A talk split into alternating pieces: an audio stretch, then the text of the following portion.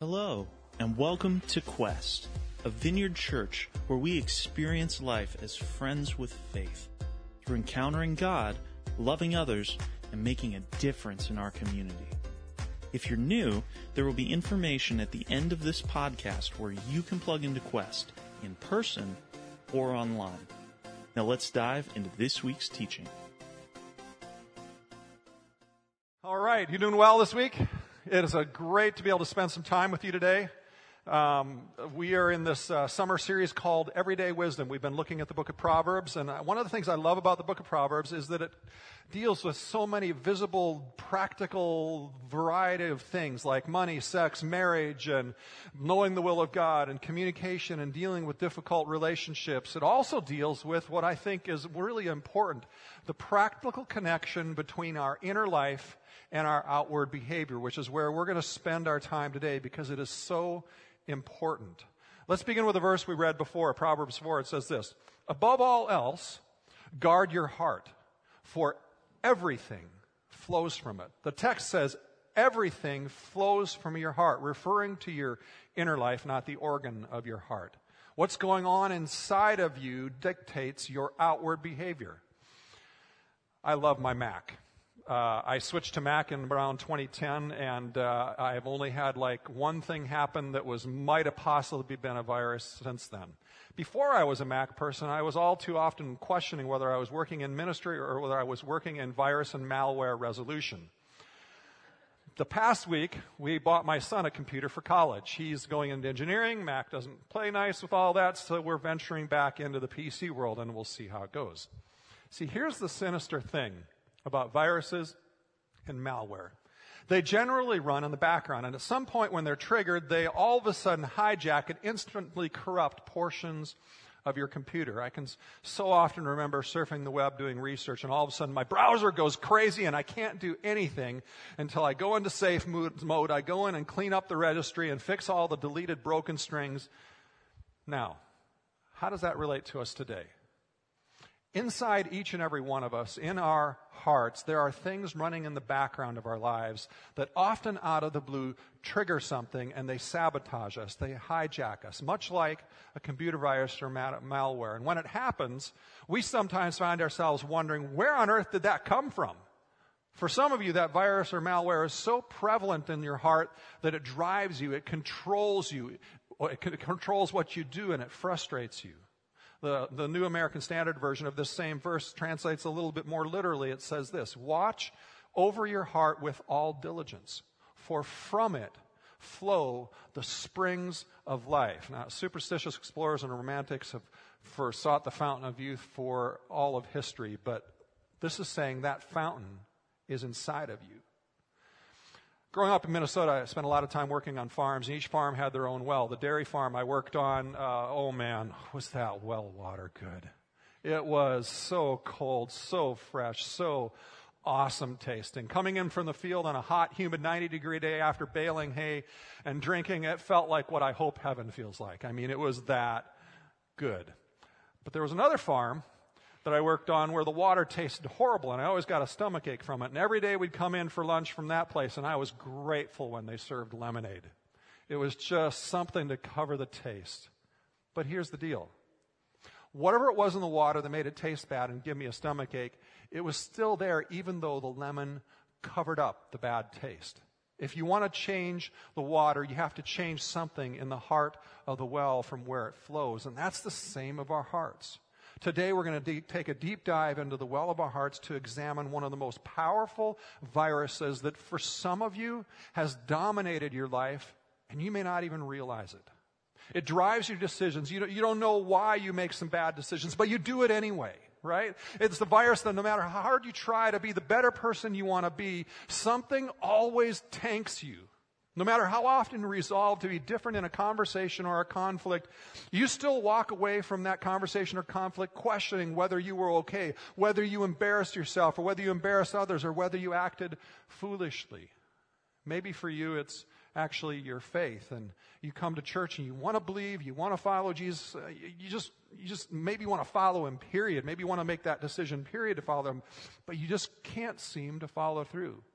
Step, uh, you, you, you step in, but you can't stay the course. And you go home from church and a small group maybe and you're inspired, but you're wanting to be different, but your passion wanes really quickly and you find yourself doing and living in ways that you just wish you wouldn't. If any of that remotely describes you and where you're at, today's message is for you. Today we're focusing primarily on three short verses in Proverbs. Here's the first one that defines the virus. It's Proverbs 29, 25, and it says this. Fear of man will prove to be a snare, but whoever trusts the Lord is kept safe. The fear of man leads to you being snared, to being caught, trapped, stopped cold in your tracks, imprisoned, stumbling through life. But he who trusts the Lord is kept safe. That, that word carry, safe carries this connotation of being lifted up out of danger, being exalted, carried over the top of it so it doesn't touch you. We titled this message today, When People Are Big and God is Small, which I borrowed that title from a, a great book by the same title by Ed Welch. In fact, if, if this message speaks to you today, you may want to go home and pick up that book and read it. Proverbs 14 says this Whoever fears the Lord has a secure fortress, and for their children it will be a refuge. The fear of the Lord is a fountain of life, turning a person from the snares of death. So Proverbs teaches us all throughout that the fear of the Lord is the beginning of wisdom. Here, here, here, and it says here that fear of the Lord is the antidote to this virus of the fear of man. But, but fear, this idea of fear, how can we understand or relate to this better? Growing up in Minnesota, I was uh, hyperactive and rambunctious, wrestling, chasing, throwing balls in the house. I was the kid who everybody wanted to childproof their house from, right? I remember as a kid visiting the home of someone who was really quite wealthy, quite different from my more very simplistic upbringing. I, I, had never been in a home like this. The host immediately gave us a tour of the home, pointing out all of his paintings and vases. If somebody in Oklahoma says vase, you know they're really expensive saying, this one's worth $100,000. And he'd go and say, oh, this one's worth $250,000. And I got to tell you, I was in awe and trepidation of the value of those furnishings. It was so fearful. It, uh, of, I was so fearful of accidentally breaking something. I felt this weight of responsibility. But why is the fear of the Lord the beginning of wisdom and not love? How can the Bible say perfect love casts out fear and then turn around and say fear is the first step toward wisdom. It's because what we're, what we're not fearing God's wrath. Jesus has satisfied that through his sacrifice for our sins on the cross. What we are in awe of is the holiness of God that leads us to reverence and worshiping and repenting. We are in awe of the God that has no limits, who is utterly unlike anything or anyone you know. We are in awe of the perfection and, st- and extent of the value of his love. This reverence, this fear, is the start of the becoming wise. On the other hand, the fear of man is the beginning of folly, Proverbs teaches us. And when we lose sight of the majesty of God, invariably we will fill that gap with something else. The fear of God is also often attached to this idea of glory in the Bible. And the word translated in the Old Testament for glory is, is this word hesed, which is actually a, a, a more of a picture word, which means weightiness. Welch in his book describes the fear of man as giving weight to other people in our lives. The fear of man means you give influence, you give weight to the opinions, to the approval of others, to allowing them to define who you are and what you are worth and what you should do and how you should do it. It is others' approval that you want most rather than giving that weight to God's opinion of who you are and letting Him define you. Nah, but, but, but some of you are here are like me. You're, you're that person who has said a lot during your life, I don't care what people think about me.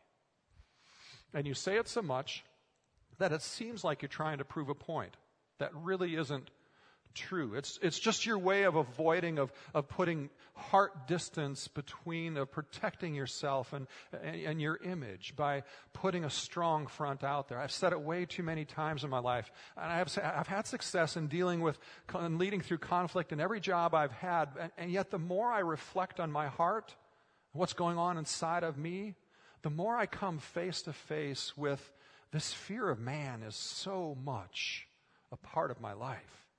Let's just take a few moments to spend some time just kind of asking some diagnostic questions uh, to the extent to which this virus infects our heart. Why? Because you remember the definition of wisdom. The definition of wisdom is this wisdom is the courage. It starts with courage to face reality, to, to start with our reality, to, to not the image, not the front we put out there, not what we wish were true. And only when we start with reality can we then allow God and His wisdom to begin to help us learn to respond with growing competence and confidence and peace. As I ask these questions, some of you might say, well, I, I, I don't, I don't know the answer to that question. Well, if you don't, then just ask your spouse or friend sitting next to you, uh, is this true of me? And they'll tell you. Unless, of course, they're afraid of man. And then they won't. Right? Okay. Some of the questions may be a little painful. Think of it this way. Uh, I've told you in the past a couple years ago the story about how I actually had rocks in my head when I was a kid, and some of you still think I do. The only way the doctor knew where those rocks were was by, uh, to cut them out of my head, was to feel around my head until there was a pain. And then they knew where the rock was, and they'd deal with it and respond. Question number one Are you constantly overcommitted? Do you have a hard time saying no? Even when wisdom says you should say no. This past week I was preparing and I, and I heard a famous minister, nationally known uh, guy, speaking at all major conferences, always in demand. He stood up at a conference one time with a bunch of ministers and said he had just gotten out of a three week intensive counseling therapy retreat with his wife for burnout. And what he said was this he said, It finally dawned on me that by preaching all over the U.S., all of these major conferences, all the time, what I was doing was saying yes to pe- people I barely knew and saying no to the woman who would probably one day be changing my catheter. He went on to say, I was saying yes to so many people who would not be at my, my funeral and by default saying no to people I love the most. I've heard so many people in my life say something similar over the years. And it almost always happens later in life after a major painful crisis in life. Workaholics. Proverbs talks a lot about working hard as a good virtue. Working hard is a wise thing to do, but not in an imbalanced way. The key question for you is what is driving you to work hard? Is it wisdom or is it the fear of man? Are you the one who enjoys it when people say, uh, they're the first one in the office and the last one to leave? The problem with that is eventually that becomes part of your identity and your self esteem when you hear that. And then when you start getting older and you can't keep up that pace, what happens then? The great philosopher and motivational speaker Rocky Balboa once said, in Rocky 1, the night before the big fight with Apollo Creed, you may remember Rocky can't sleep. He's sitting on the bed. He's troubled, so he says, Yo, Adrian. And she groggily sits up in bed and says, What? And Rocky replies, If I can just go 15 rounds with the champ. Nobody's ever gone 15 rounds with the champ. If I can just go 15 rounds with the champ, then I'll know I'm not a bum. And a lot of us live our lives trying to prove to yourself, to others, to your dad, whoever it is, that you're not a bum. You are driven by the weight you give to other people's opinions, the fear of man. Question two. Do you feel the need to promote yourself? Are you a big name dropper? Are you the person who finds yourself in conversation saying, you know, I was on the phone the other day with, uh, and then you name somebody famous, right? And when someone else is being praised and complimented, and especially in an area that you've had good success, do you ever find yourself having this urge to pipe up and talk about your accomplishments as well? Or maybe you go the other route. Maybe you're self deprecating. You throw out a self deprecating comment, especially ones that really aren't true, so that they elicit a compliment from other. You say, Oh, no, I'm not that strong, when you clearly have the biggest biceps in the room.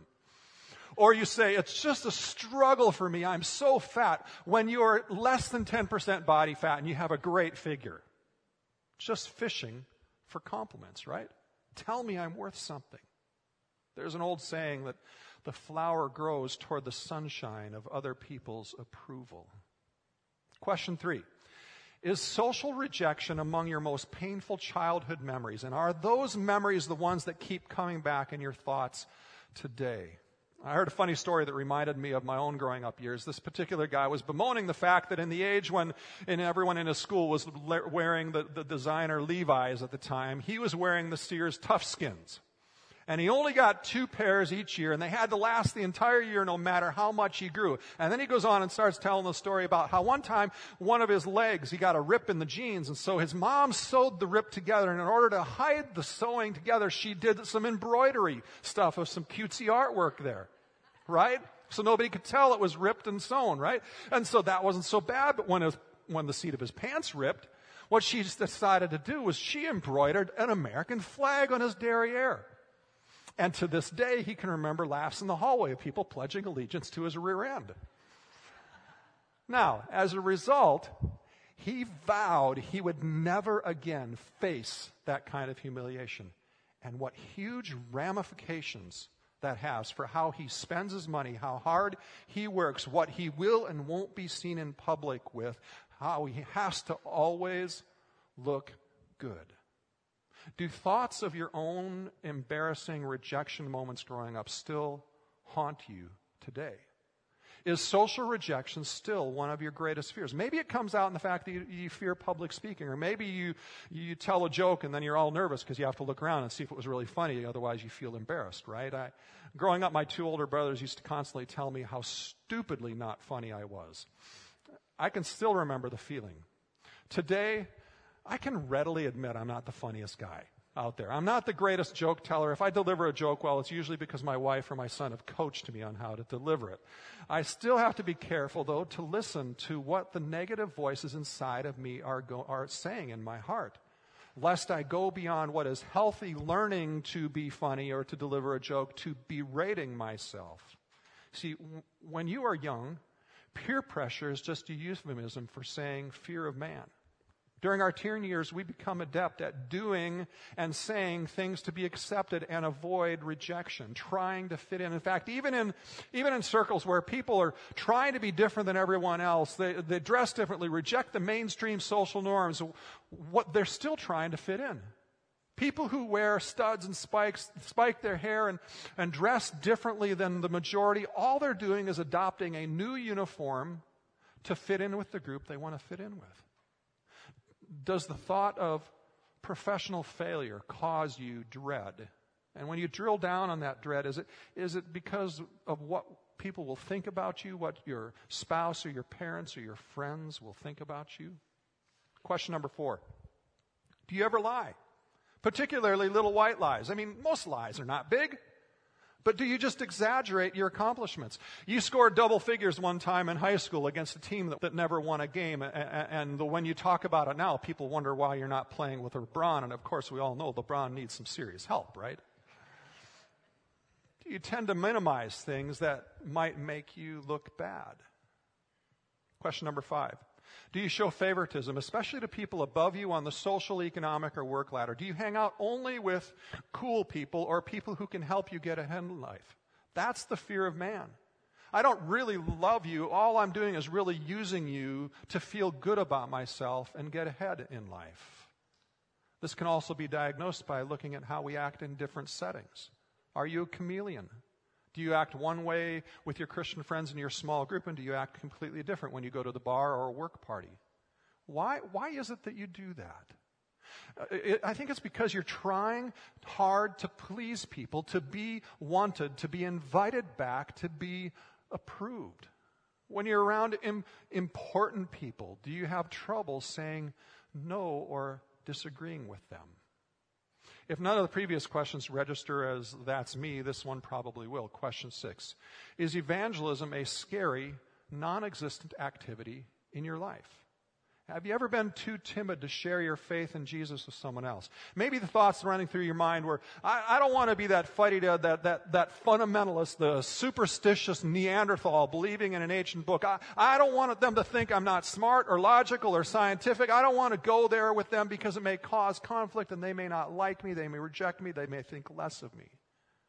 If you have been living or working somewhere for a number of years, notice I said years, not weeks, and the people in the cubicle or across the cul-de-sac from you or the person you sit by at every one of your kids' games doesn't know you are a follower of Jesus, why is that? It's not that God hasn't given you opportunities to share how much God loves you and how much God loves them. Could it be that you put more weight on that person's approval and love than on God's approval and love? We could ask a lot more questions. Uh, how do you take feedback? Do you listen non defensively well? Do you smother people? Do you have to have them in your life to feel good? Do you constantly struggle with feeling underappreciated? Do you find yourself looking for faults in successful people to make you feel a little bit better about yourself? Fear of man is a snare. It's a trap, a deadly trap that I think we all struggle with at some level. And the problem with the fear of man is that it always overpromises and never delivers, it always under delivers. No human can carry the weight of our need for approval and satisfy it. Our proverb today says, Wisdom is a fountain of life. Jeremiah the prophet in Jeremiah 2 adds to that same metaphor when he says, My people have committed two sins. They have forsaken me, the spring of living water, the fountain of life, and have dug their own cisterns, broken cisterns, that cannot hold water. And then God asks the question to each of us through Jeremiah. He says, Have you not brought this on yourselves by forsaking the Lord your God when he led you in the way? See, the promise of God's wisdom is to make your way, make your paths clear and straight and firm and good, leading you to health in your whole being and in your relationships. But this fear of man virus hijacks us and causes us to pursue water from broken cisterns. Now, we are all hardwired to want approval, favor, affirmation from others. The desire for approval is not wrong, it is not sin. The problem emerges when we put that weight on people and not God. Some of you have been scarred by decisions you made simply to keep the approval or favor of someone else a boyfriend, a girlfriend, a boss, a relative, or a friend. Many of us have crossed moral boundaries in the past because you thought it was the only way to keep a person's love or favor. In fact, some studies actually indicate that the majority of teen girls who have sex with their boyfriend do so mainly because of a fear of rejection, fear of a loss of the boyfriend's love or approval. It's the fear of man, not because they want to or not because they're overcome with sexual desire. The beauty of what we're talking about today, though, is that you're not alone. Abraham struggled with the same thing, the fear of man. On two vivid occasions in foreign nation, we see him fearing for his life. He passes his wife off as his sister because he's certain he's going to be killed so, and another person's going to take her. King Saul, early in his kingship, uh, was commanded by God to wait to make a sacrifice, but Saul disobeyed and made it before he was supposed to, and it cost him greatly. And so we see in 1 Samuel 15, Saul talking to Samuel saying, I have sinned. Why? Because I feared the people and listened to their voice. Peter, this get out of the boat, walk on the water in a storm, courageous big talker among the Jesus disciples, finds himself standing in the courtyard where they've taken Jesus after they arrest him. John, his friend, is already there. His co-disciple is already there. Peter standing there warming himself by a fire, and a 12 year old girl says, You are with Jesus. And for a freer of man, Peter denies Jesus three times. To the 12 year old girl. John talks about why many religious leaders of the day actually believed in Jesus but would not openly follow him, saying in John 12, For they loved human praise more than praise from God. You may remember Nick at night, Nicodemus, a Pharisee, a member of the Jewish Sanhedrin, the ruling council, who believed in Jesus, but he would only come to Jesus at night. Why? For fear of religious leaders and people's opinions of him. Joseph of Arimathea was another. People who believed in Jesus but didn't want to come out of the closet. That might be very well where some of you are today. You believe in Jesus, you want to believe in Jesus, you are convinced following Jesus is right and good and best. You may even privately identify as a Christian, but you don't come out publicly. You've never been baptized. You don't share your faith with others. You fear what your parents or others in your life might say. And honestly, those fears might be justifiable. But the point is, you put more weight on their opinion than on God's. Now, the secret of Proverbs is that most of our horizontal issues, our relational issues, our interpersonal issues, the work issues, the self esteem issues, are really vertical issues. At the core, they are issues about how we think and relate to God. And, and the great good news about them being vertical issues is that we can go to God and we can receive help by receiving His gospel. His good news fixes this virus in our hearts. Let's go back to our core verse, Proverbs 29. Fear of man will prove to be a snare, but then there's the second part.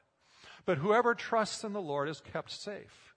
The one who relies on the Lord, the one who puts the primary weight for all things, all opinions, all approval, all love on God, not on others. The one who pushes all their chips into the center of the table saying, I'm all in on Jesus. That one is kept safe and free. Proverbs 14 further spells out the antidote when it clearly says, Whoever fears the Lord has a secure fortress, and for their children it will be a refuge. The fear of the Lord is a fountain of life, turning a person from the snares of death. What it's saying is it takes a bigger, weightier fear or awe to beat a littler fear. Uh, you fight fear with a greater fear. There are two things that will actually begin to help you journey or continue your journey or accelerate your journey moving away from the fear of man to the freedom of God. And, and the first one is reality. Wisdom always starts with reality. I don't think anyone here who has any level of self-awareness and could, honesty could honestly answer any of the diagnostic, all of the diagnostic questions that we said without recognizing some level of the fear of man in you we have to start with that recognition. And second, we need to press in and we need to know the power and the love of Jesus in our lives, the power of the gospel. Uh, but here's the problem. If you're a regular church attender, you hear the gospel over and over again. And for many of us, it becomes white noise. So let me say the gospel in several different ways this morning the good news, the, the gospel of Jesus, the promise of Jesus is that knowing God is knowing God loves you, knowing God pursues you and is faithful to you even when you are unfaithful. Knowing God promises to complete the work he began in you. So even when you fall short and mess up, that solid promise is still there for you. Knowing that you are valuable to God above all else, so much so that he came from heaven as Jesus to die for your sins so that you could be free. 2 Corinthians 5 puts it this way it says, God made him, Jesus, who had no sin, to be sin for us on our behalf to take our sin, so that in him we might become the righteousness of God. See, God takes our punishment so that He can give us His righteousness, His right standing. Jesus took the condemnation we rightfully earned by our prideful rebellion against God, believing we knew better than He did in our ways, so that He could give the gift of being fully approved and delighted in by God. Jesus, the one who was the only commendable one, became condemned, so that the condemned ones, you and I, could become commendable. The only one who was ever truly free to be who he is came, meaning God initiated pursuing you and I, taking on the pain and suffering of the enslaving, demeaning, humiliating, shameful, embarrassing, painful results of sin in and around our lives so that we could be forgiven and free to become fully and authentically the awesome, beautiful people God created us to be. Jesus was treated like an enemy because of our sins so that you and I could be treated as friends. This is called in theological language the doctrine of imputation. Jesus takes what we deserve and he gives us who he is. Jesus didn't just take your sin, he gave you his righteousness so that when God looks at you, he sees Jesus. And therefore, we all who follow Jesus get to hear the words God spoke to Jesus in Matthew 3, where he says, You are my son, you are my daughter, in whom I am well pleased. Aren't those words that each and every one of us want to hear over our lives? Don't we need to hear that we are pleasing and acceptable to God and others? Here's the interesting thing the words of affirmation are at the end of chapter 3 in Matthew. Now, if you didn't know this, the original manuscripts of the Bible didn't come with chapters and verse numbers. Those were added by translators so that we could just find things easier. But, but here's why that's important. We often separate this last verse of Matthew 3, where God says that to Jesus from, from chapter 4, which is Jesus facing the three temptations. The, the, the, three temptations that Jesus faces are all about where the weight of his identity and affirmation comes from, where his approval comes from. Did he believe and trust God when God said he was well pleased with him or not? So the temptations were what, what is it that satisfies Jesus' hunger and his desire? Temptation one. What is it that satisfies his sense of power and confidence in life? And, and what is it that satisfies Jesus' need for approval? Temptation number three. And see, all these temptations emanate from these three. Everything we experience emanates from these three. And all temptation at its core finds its power in our lives in the struggle for approval and affirmation and worth. And the antidote to Jesus facing the fear of man, the need for approval, and the antidote for you and I to do the same thing is not putting weight on the things that make us feel worthwhile or other people, but solidly and confidently trusting in the only source of approval that really matters, and that's God's. So that in Christ I can hear him say, Ross, I am well pleased with you. In Christ, you can hear him say, Doug, I am well pleased with you. Mary, I am well pleased with you. Jenny, I am so well pleased with you. God wants to say that to every single one of us in a personal way. But we have a hard time hearing that, don't we? And receiving that approval because we know we're not like Jesus. We know we've messed up. But when you fear the Lord, when you put the proper reverence weight and weight on who God thinks of you, what God thinks of you, then you live in that secure love and that free place of the pleasure that God has in you when He looks at you. And this takes us to this wonderful, wonderful place in life where we can start saying, I am not what my parents said I am. I'm not what my coaches or my teachers or somebody else in my life said I am. I'm not what my performance says I am. I'm not what my past and my sin says I am. I am what God says I am. Because He guarantees. He guarantees that one day He will complete His work in me. So even though I am so far from complete today, even if I mess up today, even if I sin today or in the past, that's not my identity. And that doesn't undermine God's pleasure and his approval of me. Do you know the freedom of that? The power of that?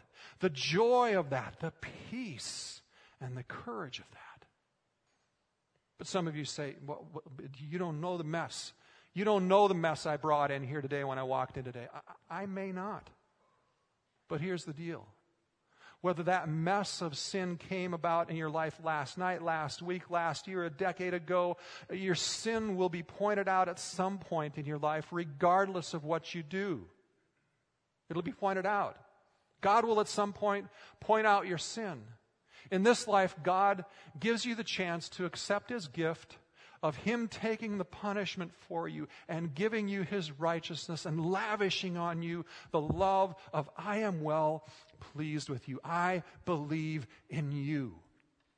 Or your sin will be pointed out by Satan in accusing thoughts and memories that keep coming up on a regular basis and make you think and feel unworthy, make you feel rejected, not good enough, and Satan will say, That's who you are. But God says, No, that's not who you are. Oh, you may have sinned, yes, but your sin doesn't define you. Your mistakes don't define you.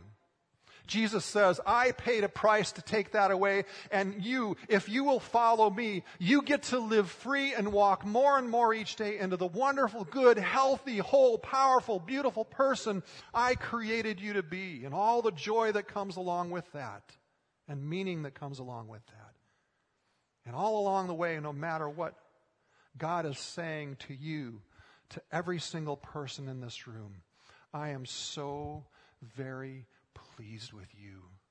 You bring so much delight to my heart. I love you. I think you are amazing and beautiful. So don't let that mistake define you. Let me define you.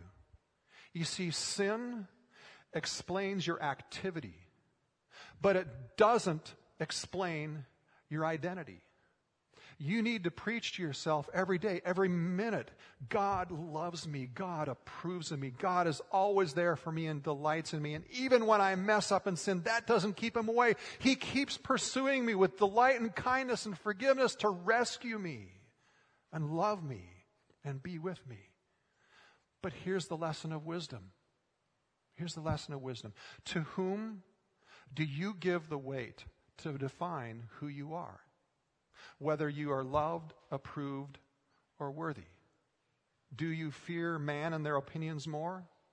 Or do you live in such awe of God and what He thinks about you and who He's made you to be that you let Him define your identity and, and that becomes your motivation in life? Would you please stand with me? We're going to close a little bit different today. I'm going to close by asking us to just say together out loud a prayer. And, and, if you don't feel comfortable with this prayer, that's fine. But, but if you do, just, would you just say this out loud? Would you just, let's just pray it out loud. God, it's true. I confess I fear people more than you. I want to choose you. Set me free. Help me to rest in the good news of your love and value your approval and opinion of me above all others. And Holy Spirit, I pray that you'd make that prayer so real in each and every one of our lives. Lord, especially people who came in this morning with loud voices in their head over this weekend or even coming here this morning saying, You're a bum. I pray that you would remove that voice and right now, by your Spirit, even as we continue to worship and we take awe of you in this next song, that you would come and just speak tenderly as to how much you love and delight in each and every person here. No matter the mistakes, you have a beautiful plan. You've created them so wonderfully, and you want to be in our lives. So, Holy Spirit, we just welcome your presence to be that intimate and personal with each and every one of us right now. In Jesus' name. Thank you for listening to this week's sermon audio. If you're loving Quest Podcast, let us know on Facebook or Twitter by using the hashtag GoToQuest. For more information on Quest, who we are, what God is doing here, or if you would like to help support Quest financially, please visit us at gotoquest.org. That's G O T O Quest.org. Thanks for listening.